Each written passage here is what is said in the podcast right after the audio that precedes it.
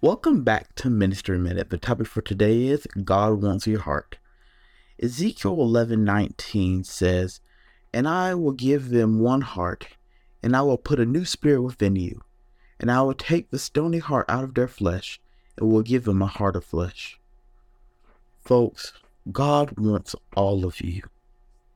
God doesn't just want to have a visitation. He wants to have full custody of you. He wants your entire heart.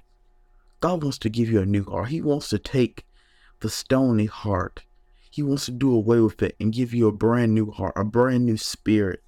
He wants to fill you with the Holy Spirit. He wants to fill you with the Holy Ghost. He wants you to feel His love, to feel His uh, His care for you. He has a purpose and a plan for your life.